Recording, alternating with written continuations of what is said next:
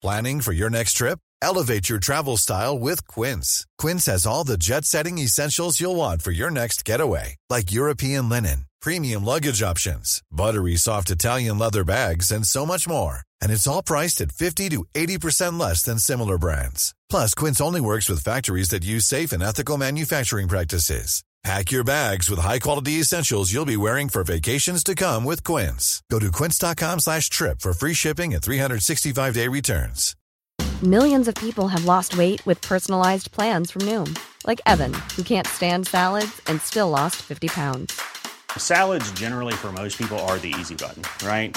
For me, that wasn't an option. I never really was a salad guy. That's just not who I am. But Noom worked for me. Get your personalized plan today at Noom.com.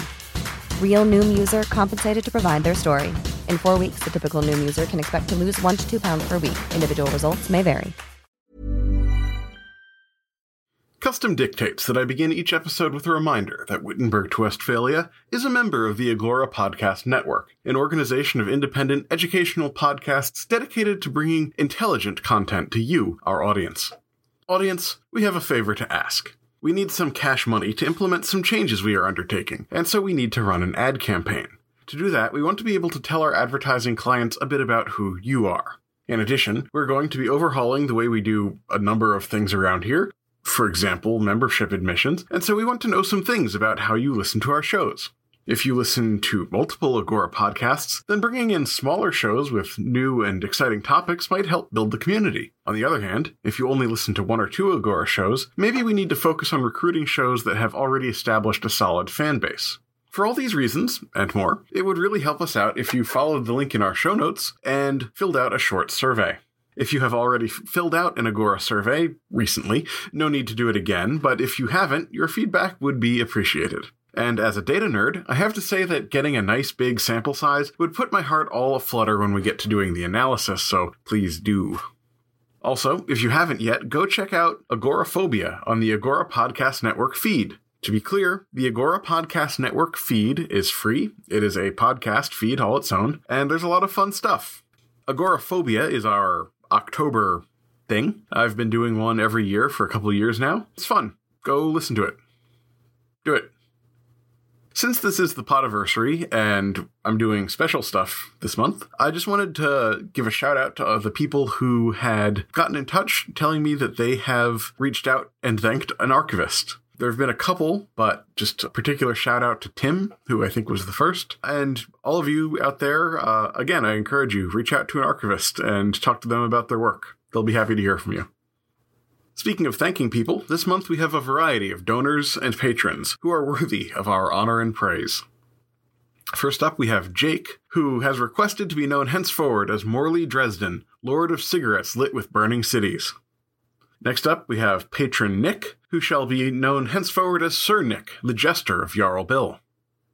Then we have Patrick, who shall be known henceforward as Grand Archduke Patrick, Zoning Officer Number 3. Following on from Patrick, we have Duncan, who shall be known henceforward as Field Hauptmann Duncan of the Aluminum Sword. And finally, we have Prince Brandon, who had a mishap with a straw that one time and everyone laughed. Prince Brandon, who had a mishap with a straw that one time and everyone laughed, has it upped his donation, and as is customary and fitting, he shall be gaining additional honors and titles. As such, he shall be known henceforward as Prince Brandon, who had a mishap with a straw that one time and everyone laughed, so he went and changed his name to Hugh the Troubadour until he was tragically killed by a guy in a dog costume.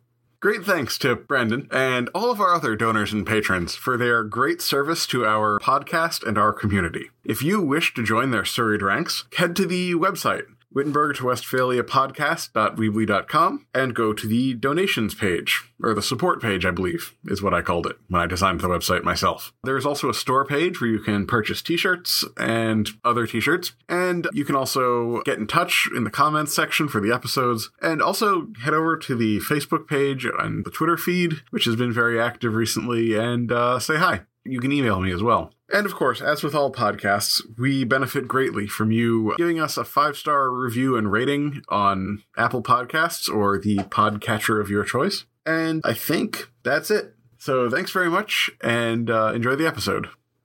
Federal Water Pollution Control Act of 1967, Title 33 Navigation and Navigable Waters, Chapter 26 Water Pollution Prevention and Control. Subchapter 1 Research and Related Programs. Section 101 Congressional Declaration of Goals and Policy. A. Restoration and maintenance of chemical, physical, and biological integrity of nations' waters. National Goals for Achievement Objective.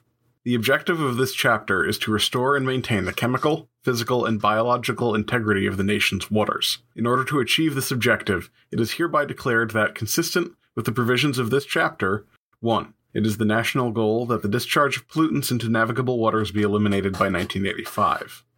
2. It is the national goal that, wherever attainable, an interim goal of water quality which provides for the protection and propagation of fish, shellfish, and wildlife, and provides for recreation in and on the water, be achieved by July 1, 1983. 3. It is the national policy that the discharge of toxic pollutants in toxic amounts be prohibited. 4. It is the national policy that federal financial assistance be provided to construct publicly owned waste treatment works. 5. It is the national policy that area wide waste treatment management planning processes be developed and implemented to assure adequate control of sources of pollutants in each state. 6. It is the national policy that a major research and demonstration effort be made to develop technology necessary to eliminate the discharge of pollutants into navigable waters, waters of the contiguous zone, and the oceans. And 7. It is the national policy that programs for the control and of non-point sources of pollution be developed and implemented in an expeditious manner so as to enable the goals of this chapter to be met through the control of both point and non-point sources of pollution.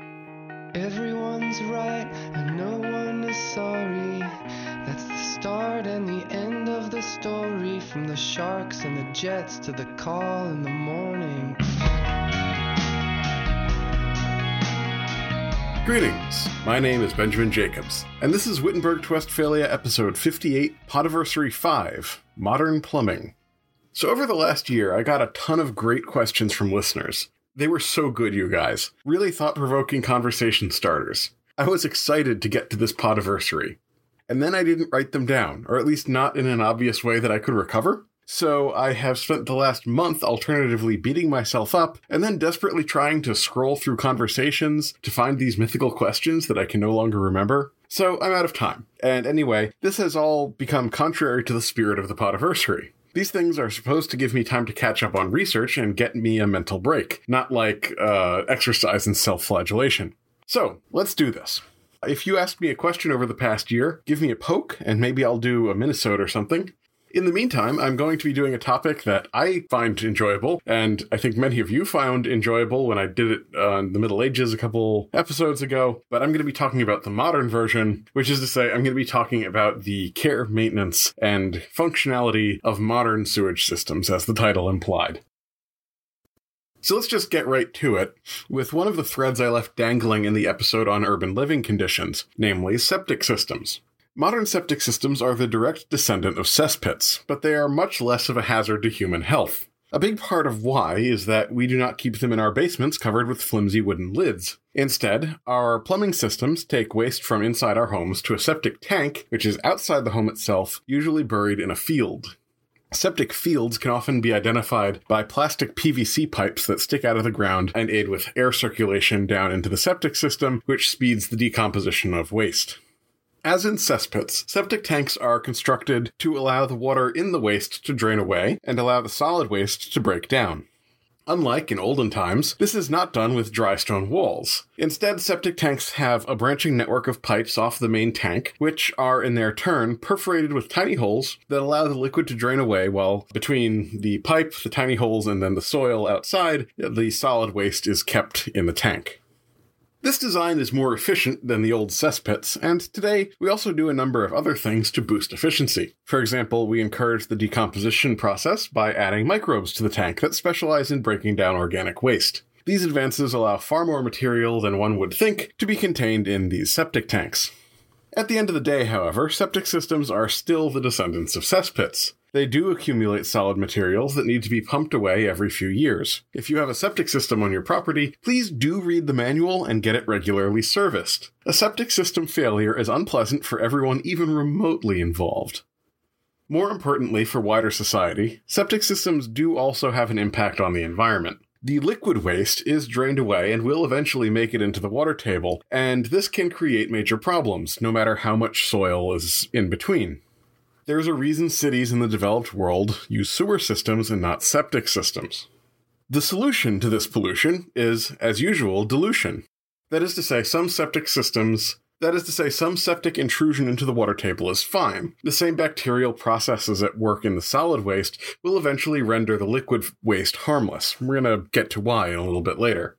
The trick is just to not overwhelm these natural processes with a huge amount of waste liquid. As a result, local land use controls in the developed world have incorporated standards to avoid these problems. In the USA, zoning and subdivision ordinances incorporate guidance from the EPA that limit the number of homes in a given area that can be on septic systems. This prevents the accumulation of too much pollution for the natural systems to handle.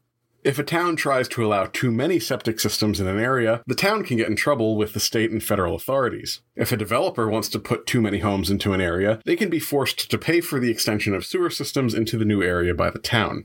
In Europe, where planning is much more powerful, development outside of areas with sewer systems are often just completely prohibited, a process that helps control urban sprawl and focus the development of new housing into areas with the services to support it. This goes beyond sewage and septic to, you know, pre-existing power lines and phone services and public transportation. This, of course, brings us back to the topic of central sewer systems. Modern sewer systems date back to the late 1800s and went through some really interesting permutations, which we don't really have time for today. Arguably, the first truly modern system was built under Napoleon III in Paris, which makes modern sewer systems and modern urban planning very closely linked concepts, which is why I know so much about this. That said, for my purposes, modern sewer systems really began with the 1967 Clean Air and Clean Water Acts. Before that time, water treatment standards were set by local authorities and were mostly based on a simple desire not to have outbreaks of cholera in one's own city. If this meant the next city downriver had to deal with your city's sewage, well, that sounds like their problem, doesn't it? As you can imagine, this led to no end of problems. The Clean Water Act basically flipped the script. Anyone dumping wastewater into a water body had to return that water to a standard that would not cause environmental problems. There are a lot of technical permutations on this, but what it means for most modern treatment plants is that the water leaving the sewage treatment facility has to essentially be safe to drink. I should hastily add that sewage treatment authorities, the Environmental Protection Agency, the Center for Disease Control, and the entire governmental system of the United States respectfully requests that you do not drink the water leaving sewage treatment plants. That would just be asking for trouble. Who knows what diseases or pollutants are slipping through that we have not learned to test for? That said, you technically could drink it according to modern water quality standards if you really wanted to drink the water coming out of a sewage treatment plant, you freak. This level of quality imposes a lot of requirements on water systems, not all of which are fully met, but we are getting better all the time. Ah, but I'm actually also getting ahead of myself. Like Inigo, let's go back to the beginning for a few minutes. When you flush your toilet, run your dishwasher, or use water in basically any way, the resulting wastewater goes down the drain. From there, it uh, all comes together and most of the solid waste gets sort of dissolved into it and it forms kind of a sludge. And obviously, it goes into a series of sewer pipes that eventually take it to the treatment plant. That is probably where most people's understanding of wastewater treatment ends. But let's dwell for a bit on how the wastewater gets to the plant. I mentioned in the episode on living conditions how there were ditches in the middle of medieval streets where waste collected and was washed down to the river, and how all the town gutters contributed to this process by being aimed into the street such that their water was concentrated and flushed out the gutter. Well, modern sewage systems are the direct descendants of this setup in much the same way that septic systems are the descendants of cesspits. To start at the most basic level, modern sewer systems usually run under the street and are almost always gravity powered. That is to say, it's very rare to have a pumping facility that forces the sewage up over hills using uh, pumps that are powered by electricity or something like that. Instead, the pipes follow topography and drain towards the lowest point in the system. This can be challenging if the area served by a system is not all in a single drainage basin, which is fairly common given that our tendency is to set up sewage systems based on political boundaries, not on natural ones. But all the same, many systems are able to use things like the siphon principle to push wastewater over small and medium sized obstacles. If you don't know what the siphon principle is, look it up. It's really cool, but I don't have time. All of this depends on having a reliably constant liquid pressure in the system to carry solid matter and make use of the siphons and stuff. And so for many years, the wastewater from our homes and businesses was combined with water that fell as rain or snow to create combined sewer systems. This helps even out the water pressure in the system. It's not necessary, but to engineers uh, at around the turn of the century, it was viewed as an advantage. The downside of combined sewer systems is that rain is not necessarily constant, which can mean that during particularly heavy storms, the flow can overwhelm the system. Rain can also wash solid matter into a sewer that is not of the type that the sewer is designed to deal with. For example, sewers are great at dissolving human waste and other food waste. They are not so good at dealing with leaves, sticks, paper cups, plastic bottles, etc., etc. So most sewer systems that started as combined sewer systems incorporate some design elements to deal with these problems. Stormwater basins, which often just look like big ponds, are often incorporated along major roadways to catch and filter rainwater runoff. And smaller basins, which are often just sort of big concrete boxes, they're incorporated at the street level before the rainwater runoff mixes with the sewage water runoff from our houses. These things, these sort of pond looking things in the concrete boxes, are all there to perform the same function, which is that they trap the leaves, the plastic bottles, the paper cups, etc. They all fall down to the bottom, and then there's sort of a pipe at the top, and the water will go in there. These basins must, as you can imagine, be periodically emptied a maintenance task that is unfortunately sometimes ignored with disastrous consequences. And even in municipalities where this maintenance is carried out religiously, uh, no system is perfect and stuff gets through. More problematic from a social point of view are the combined sewer system outfalls. Down near the end of a system, it can be very easy for the sewage system as a whole to be overwhelmed by rainwater runoff during rainstorms. And so there are essentially vents built into the system where, when the pressure grows to be too much, pressure can be let out.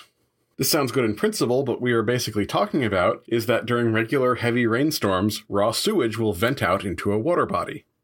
Having raw sewage vent into water bodies during regular rainfalls obviously runs afoul of the Clean Air and Clean Water Acts, and so the EPA started cracking down on systems that had such outfall events.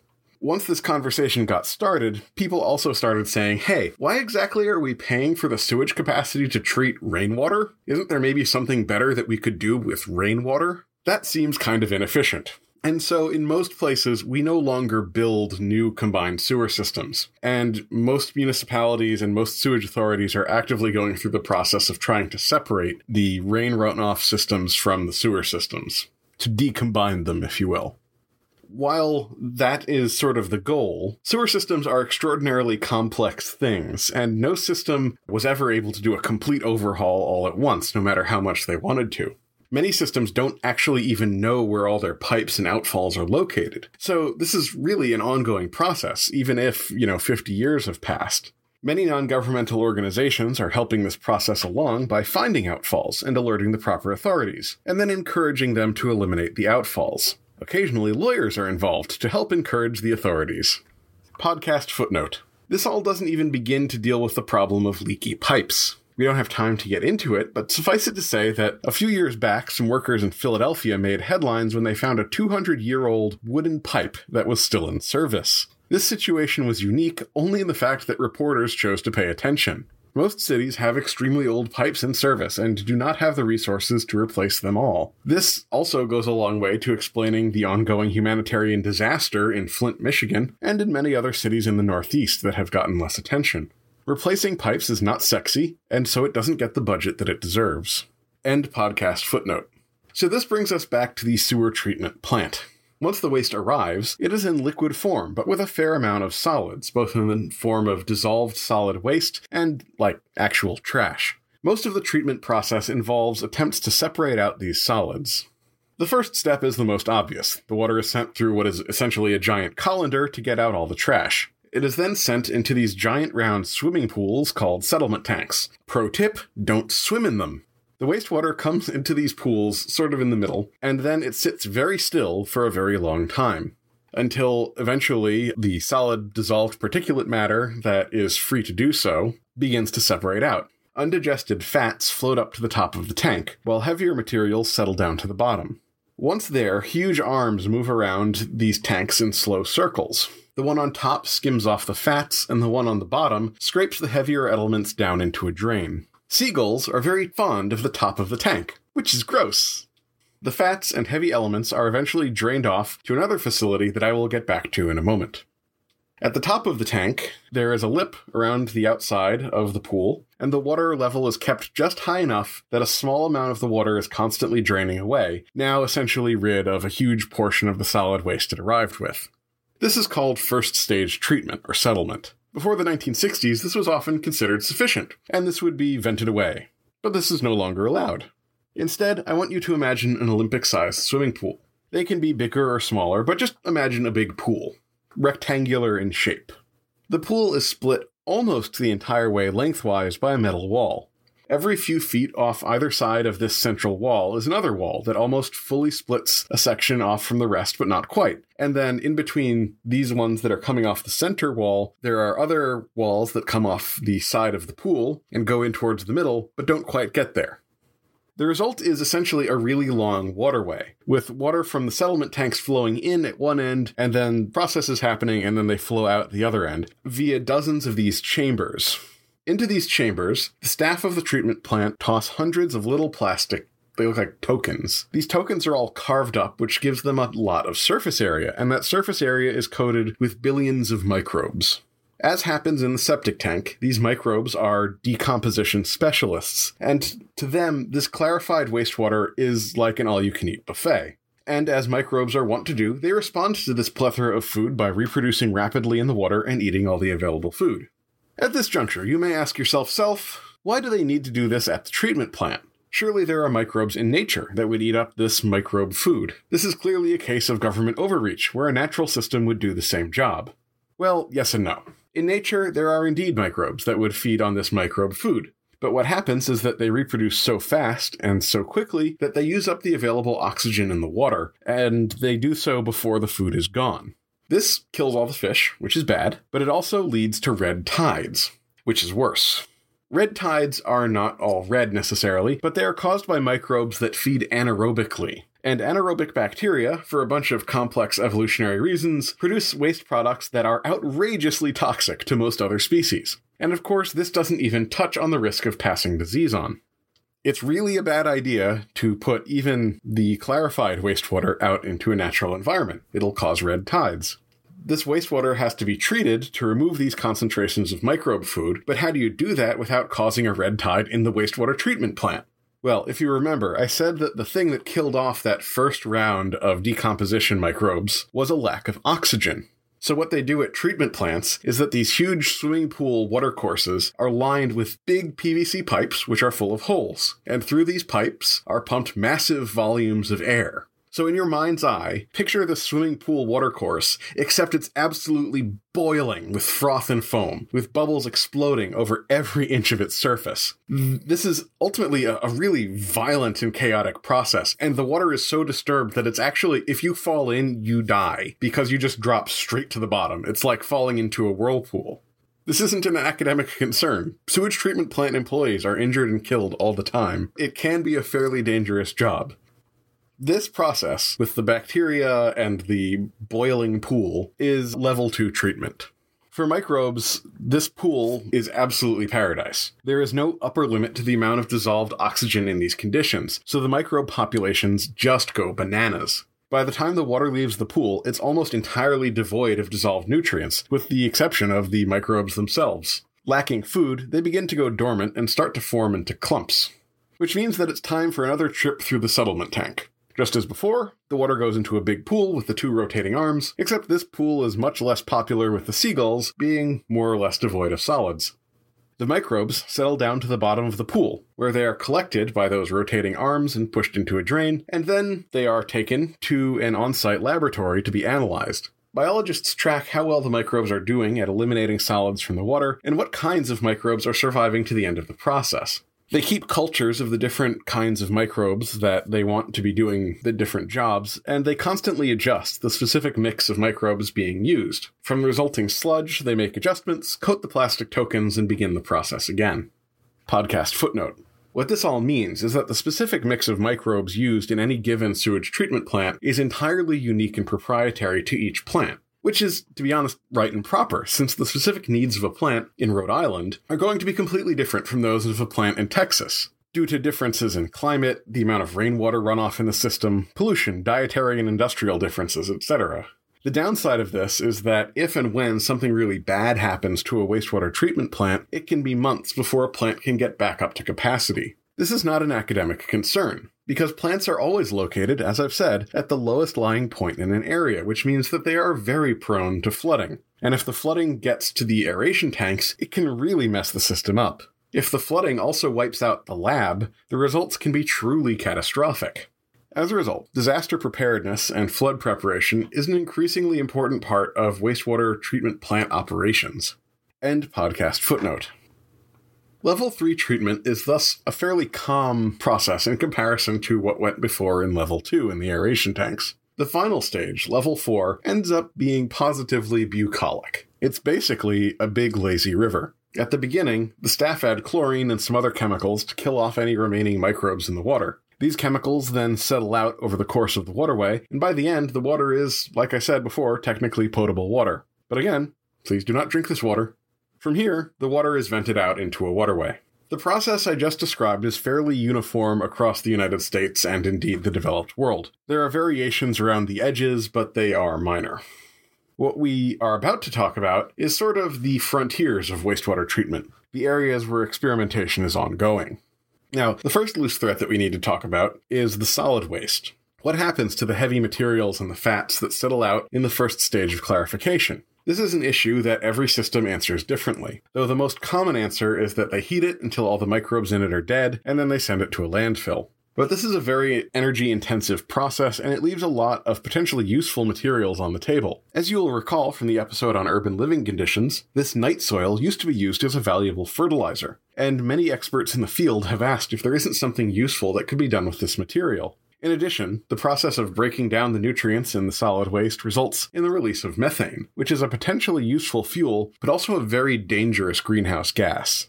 The more sophisticated treatment facilities in the country have begun implementing a series of processes to address some of these issues. In many places, the solid waste is placed in geodesic greenhouses, where the heat from the sun speeds up the decomposition of the material while also collecting the methane. The methane is then burned in an incinerator that completes the process of rendering the solid waste into biologically neutral material, essentially a very rich ash. Ideally, the incinerator would also power a generator to create electricity to help run the plant. The ash can then be used as a fertilizer in some applications, though not in food, or as a lining for sanitary landfills. This is the ideal, but there are a whole raft of problems. First, the capital costs are quite high, and it isn't always clear that the returns are worth it in the absence of any kind of large legal mandate. Second, there are some pollution issues that can't be fixed with heat and microbes. Heavy metals like lead and mercury are actually an increasingly large problem as a result of our suburban lifestyles. Heavy metals like lead and mercury make their way into wastewater systems in a variety of ways, but once they do, there's very little that can be done to remove them from the solid waste. To be clear, they are generally removed from the waste water that is sent out of the plant. Like I said, that water is very, very clean. But the solid waste may contain these heavy metals that simply will not break down because they are dangerous at an atomic level. One atom of lead is as dangerous as a solid block of lead. I mean, the concentration is different. You get what I mean. Some newer systems do not have problems with these contaminants because of where they're located, but most places do. Research is ongoing in the use of things like mushrooms and other plants that may be able to pull heavy metals out of solid waste. But until there are breakthroughs in this area, it's likely that the majority of the solid waste from wastewater treatment plants will end up in landfills because there's just no way to get rid of the heavy metals. If we all stopped using heavy metals, that would be great. Alas. The one last loose end, which I have referenced a few times, is electricity. Running these plants uses an absolutely gobsmacking amount of electricity. In small cities, the plant can use as much power as an entire neighborhood in that city. And so many plants are enthusiastically pursuing ways to offset their power bills. In many cases, sewage treatment plants are the first customers in any area to invest in green energy like wind and solar power, with wind power being especially valuable due to the usual location of power plants along water bodies. Incinerators are also potentially valuable, but EPA regulations about air pollution do make the use of these facilities somewhat tricky. The treatment plants I'm familiar with have generally made investments in green energy first before circling back to investigate the use of incinerators. But it should be said that your mileage may vary. Every treatment plant is doing something in this area in a different way, though most of the ones that I'm familiar with are engaged in some form of experimentation to try and make their operations more efficient. In the last 200 years, the industrial world has gone from seeing thousands die in horrific cholera outbreaks and things like that to having wastewater outflows that are theoretically safe for all forms of life. Again, please do not drink this. There is certainly a lot of work still to do. Every few years, there are alarming reports of things like medications and microplastics that are invading our treatment systems and making their way into the environment. These issues are being actively studied, though I do encourage people to allow the scientific process time to understand the problem before beginning to advocate half baked policies. Rather than throwing money at new and exotic filtration systems, putting money into replacing 200 year old pipes and eliminating the last of the combined sewer systems is probably a better use of our extremely scarce resources. That said, the biggest work left undone is outside the developed world entirely. Across the planet, people live in societies where sewage systems that meet Western standards are either unavailable or a luxury restricted to the rich. As a result, hundreds of thousands die of illnesses that are entirely preventable, and untold ecological damage is done by red tides and heavy metal pollution. These contaminants even make their way into the food system, as rural farmers use contaminated water to irrigate their crops, and as marine life consumes the waste vented into water bodies by massive human settlements. Unfortunately, these issues have often been ignored by the international community because, well, poop is gross. Thankfully, the United Nations and a variety of NGOs have started giving these issues the attention they deserve. I encourage all of you to write to your elected representatives and encourage them to help fund these initiatives because we all only have one planet after all. And if you happen to have any funds left over after donating to my show, maybe consider donating yourself to some of these NGOs. I will try and remember to post links in the show notes. Today we talked about modern wastewater treatment systems. Septic systems are the modern descendants of cesspits, but make use of better design, microbial additives, and land use regulations to prevent the outbreaks of illness.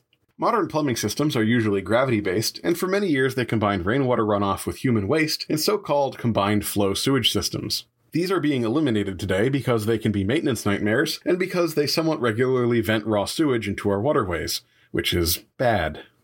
Modern wastewater treatment plants usually use a four step treatment process. The water is clarified in a settling tank before being turned into a massive microbial buffet in an aeration tank. Water from the aeration tank goes into another settling tank before being treated with chlorine and other similar chemicals, which are then allowed to settle out before the water is returned to the environment. If you enjoyed this episode, I encourage you to reach out to your local sewage authority. They love hearing positive feedback from the public because usually they are ignored until something goes wrong.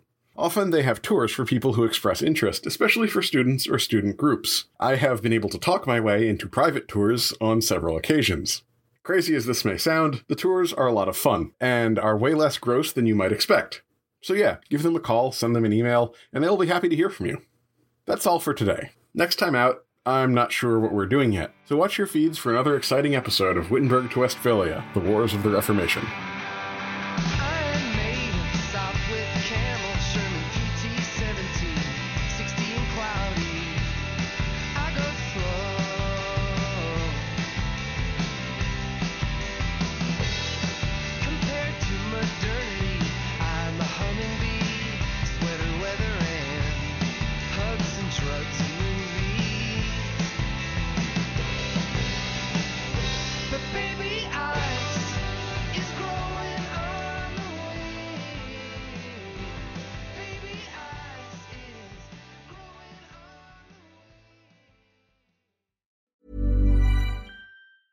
Hey, it's Danny Pellegrino from Everything Iconic. Ready to upgrade your style game without blowing your budget? Check out Quince. They've got all the good stuff shirts and polos, activewear, and fine leather goods, all at 50 to 80% less than other high end brands. And the best part? They're all about safe, ethical, and responsible manufacturing. Get that luxury vibe without the luxury price tag. Hit up quince.com slash upgrade for free shipping and 365 day returns on your next order. That's quince.com slash upgrade. When it comes to your finances, you think you've done it all. You've saved, you've researched, and you've invested all that you can. Now it's time to take those investments to the next level by using the brand behind every great investor, Yahoo Finance. As America's number one finance destination, Yahoo Finance has everything you need, whether you're a seasoned trader or just dipping your toes into the market. Join the millions of investors who trust Yahoo Finance to guide them on their financial journey. For comprehensive financial news and analysis, visit yahoofinance.com, the number one financial destination, yahoofinance.com.